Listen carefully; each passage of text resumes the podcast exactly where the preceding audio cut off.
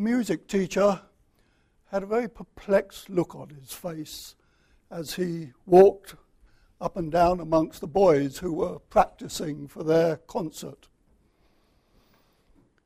He was puzzled. And he paused at the end of one row. And then he came and tapped me on my shoulder. And he said, Would you mind just sort of opening your mouth but not actually making any noise? we come today with our subject singing to God. Um, I'm not quite sure how it was that I came to uh, be taking that because singing is, is not one of my gifts. And singing, it's important, obviously, when we do sing, that, that we sing in tune. That's what worried my music teacher when he heard me, that clearly that was not happening. It's one of the things that one's expected to do uh, to sing in tune. To use the same words, it's why we have our hymn books or we put words up on things. We want people to be together. Sometimes people will be singing different uh, aspects of the song, but they will have an assigned part which fits together. And so there was an agreed and united purpose in singing. And that's very much what the psalmist had in mind when he was writing here. He was talking about singing to God. And we see that one of the things that starts off is that there was a real sense of joy, he says. They were singing with joy. And that should be the sense in which praise to God arises, not as a sense of duty. And so it is when uh, Paul was asking about the children about coming to church yeah, we perhaps get into the habit of coming, and it's good that that should be the case. But there should also be a sense of joy in coming, to be able to bring praise to God. And the psalmist says that it was to his glory. The focus of their singing and praise was the glory and majesty, the character and nature of God. That's something that's important in terms of the kind of songs that we sing, that we focus upon the glory of God, of who He is. And again, Paul reminded the children when we think of God's creation, of the majesty of His person. But there was also a sense that they came with praise, and praise in, in many different ways. They came to praise Him for His deeds, the things that God has done. And as we look around and see God in action, praising God for His power, the ability to get things done. It's all very well to talk about doing things, but it's accomplishing them that's important. And God has the power to accomplish His purposes. The deliverance He speaks of it was the Exodus, particularly, that was in the psalmist's mind as he talked about the people coming through on dry land through the waters. His rule. Again, it was interesting this morning asking the children about God, and it was mentioned from the front here God is King. And this was the theme of their song. They recognized the rule of God and they were subject to him. The preservation. The psalmist talks about how we went through a very difficult time, yet God preserved us and brought us, and indeed brought us into a place of abundance. And so all these things were aspects of what the psalmist saw. And he had this remarkable vision. For he said, I see the whole earth bringing this song.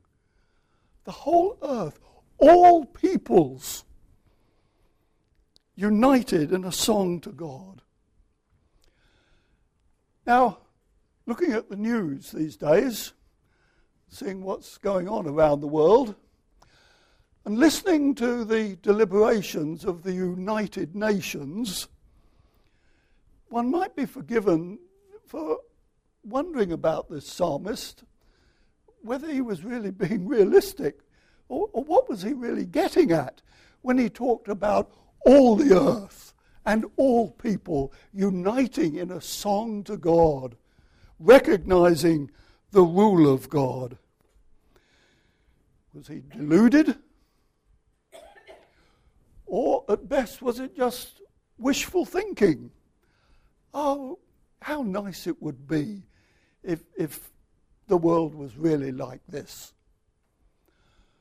Or is there something deeper in what he was saying? Is it not that this aspect of the nations recognizing the rule of God and of the kingdom of God being established, which is in fact at the heart of the message of God? It's at the heart of the message of Scripture. The kingdom revelation in the Bible, the unity of the Bible, the kingdom promised with Abraham, the kingdom foreshadowed in the Old Testament with David and Solomon, the kingdom at hand with Jesus Christ, and the kingdom consummated in the return of Christ. And so it was that God spoke to Abraham I will make you a great nation, I will bless you, will make your name great, and you will be a blessing. I will bless those who bless you, and whoever curses you, I will curse, and all peoples on earth will be blessed through you. It was the purpose of God to have a people for himself. That was his purpose in creation. And because things departed, because we departed from the purposes of God, did God give up? No, again, as we've been thinking through the course of this morning, not only did God create, but He redeemed, He restored. And the message of the Bible is, is just this, this marvelous message of God working to restore His original purpose, to bring it out. And so he spoke to Abraham. He said, Here I'm starting. I will have a people, and in them I want to demonstrate what it means to have God as king. It didn't work exactly well with those people. But did God give up? Not at all. He talked again of the reality of what was going to happen. And so it was indeed that the prophets Various ones spoke about it. And Isaiah talked about the new heavens and the new earth that was to come. Habakkuk spoke of the earth being filled with the glory of God as the waters cover the sea. That there will be a time when God will have fulfilled his purpose. And so it was in the coming of the Lord Jesus. That he came, it said, and he went about proclaiming the kingdom. The reality that God had broken in and was to establish his rule. And by his life, he demonstrated what it meant to live in the kingdom of God. And so there was this remarkable statement to Mary before she gave birth, the angel Gabriel said, You will be with child and give birth to a son. You are to give him the name Jesus. He will be great and be called the Son of the Most High. The Lord God will give him the throne of his father David. He will reign over the house of Jacob forever. His kingdom will never end. There's a remarkable statement in Matthew when the wise men come, they visit it, it's a little phrase that, that, that intrigues me. He said, the wise men came. They said to Herod, Where is he who is born king of the Jews? Now, have you ever thought about that?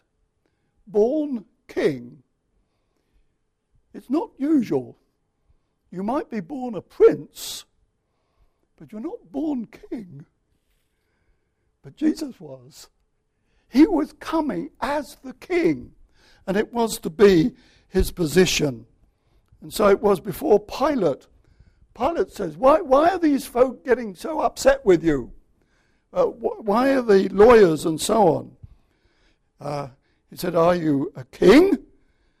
And Jesus said, My kingdom is not of this world. If it were, my servants would fight. But now my kingdom is from another place. You are a king, then, said Pilate. Jesus answered, You are right in saying I am a king. In fact, for this reason I was born, and for this I came into the world. And so the psalmist it is not having a delusion. He's having a real anticipation of what lies ahead. But it wasn't just a dream of the future, but it had a real impact upon his present life. You see, the present or the future hope that we have had for him present implications. It, it, didn't mean it was just something he was dreaming about and that was the end of it. And so he saw in this, he talked about a relationship to God. And so he says, Now, having seen all this, he said, I come into the temple and bring my sacrifice and fulfill my vows. He recognized his own relationship with God, something that we've been thinking about over this last week. Two weeks ago, it was that we talked in that Psalm 63 about longing for God, what it meant to have a relationship with God, and have God at the center of one's life. But the psalmist goes on there and he says, But not only did I come and did I bring sacrifice, but I prayed to God. And last week we thought about that aspect too, of the priority of prayer. And so the psalmist was conscious that thinking about what God was doing, the purposes that God had in bringing about his kingdom, where all the earth and all peoples would be there to worship and accept the rule of God, that he saw that for his present situation, that meant that he needed to have a relationship with God. He needed to be in communication with God, to understand and recognize the place that he had in bringing that kingdom about. Coming to worship with sacrifice and coming to prayer. And so, for the psalmist and for the scriptures and for the message of the Lord Jesus and his kingdom, he talks about this glorious future of establishing the kingdom. And what this means for us in the present time.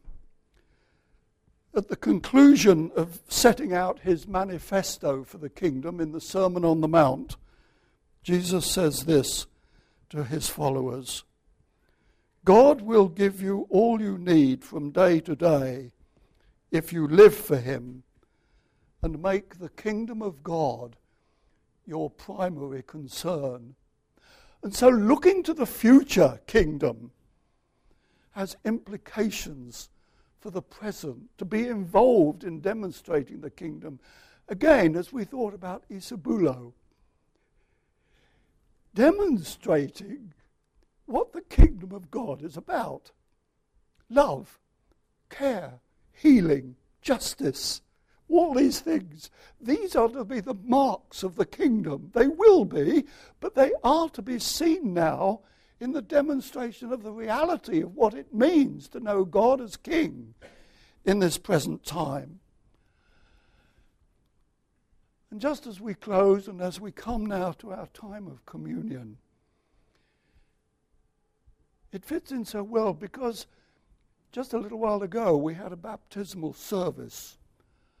And baptism which is one of the sacraments of the church, is confirming that relationship which we have. It pictures the dying with Christ and the resurrection to new life. And in communion, it's so important because it is what God has given us as part of maintaining that relationship. It's hard to live for the kingdom of God at the present time. It's not accepted. There is not this united sense of having God as ruler. In fact, we see on every hand rejection of that. If, if easy to be simplistic about the problems in our country, and one doesn't want to be oversimplistic, but one of the realities surely is that we are reaping what we have sown, in that we have rejected God as a nation.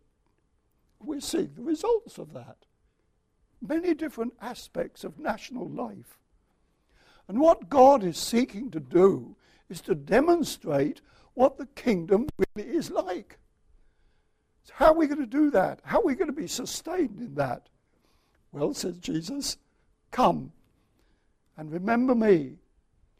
Maintain that relationship so that you are able to live in the present in anticipation of the future. To have that wonderful vision of what God is bringing about and his purpose. But to see that being worked out in daily life. And it's on the foundation of Jesus himself. It's on his life as he demonstrated what it meant, how it worked to be under the rule of God, by his death, in which he wrought a great victory and so he said, as he took the cup, he gave thanks and offered it to them, saying, Drink from it, all of you. This is my blood of the covenant, which is poured out for many for the forgiveness of sins. I tell you, I will not drink of this fruit of the vine from now on until that day when I drink it anew with you in my Father's kingdom. And so, in this communion feast, we have both this personal relationship, this forgiveness of sins, but also expanded into here. God achieved through Christ this great victory over evil and over death, which secures the future. And so, as we come to take bread and wine, we recall what it cost Christ in order that the purposes of God could be fulfilled, bringing us into a new relationship. Gives us hope for participation in the future kingdom, which this death that we remember now assures us will certainly come to pass.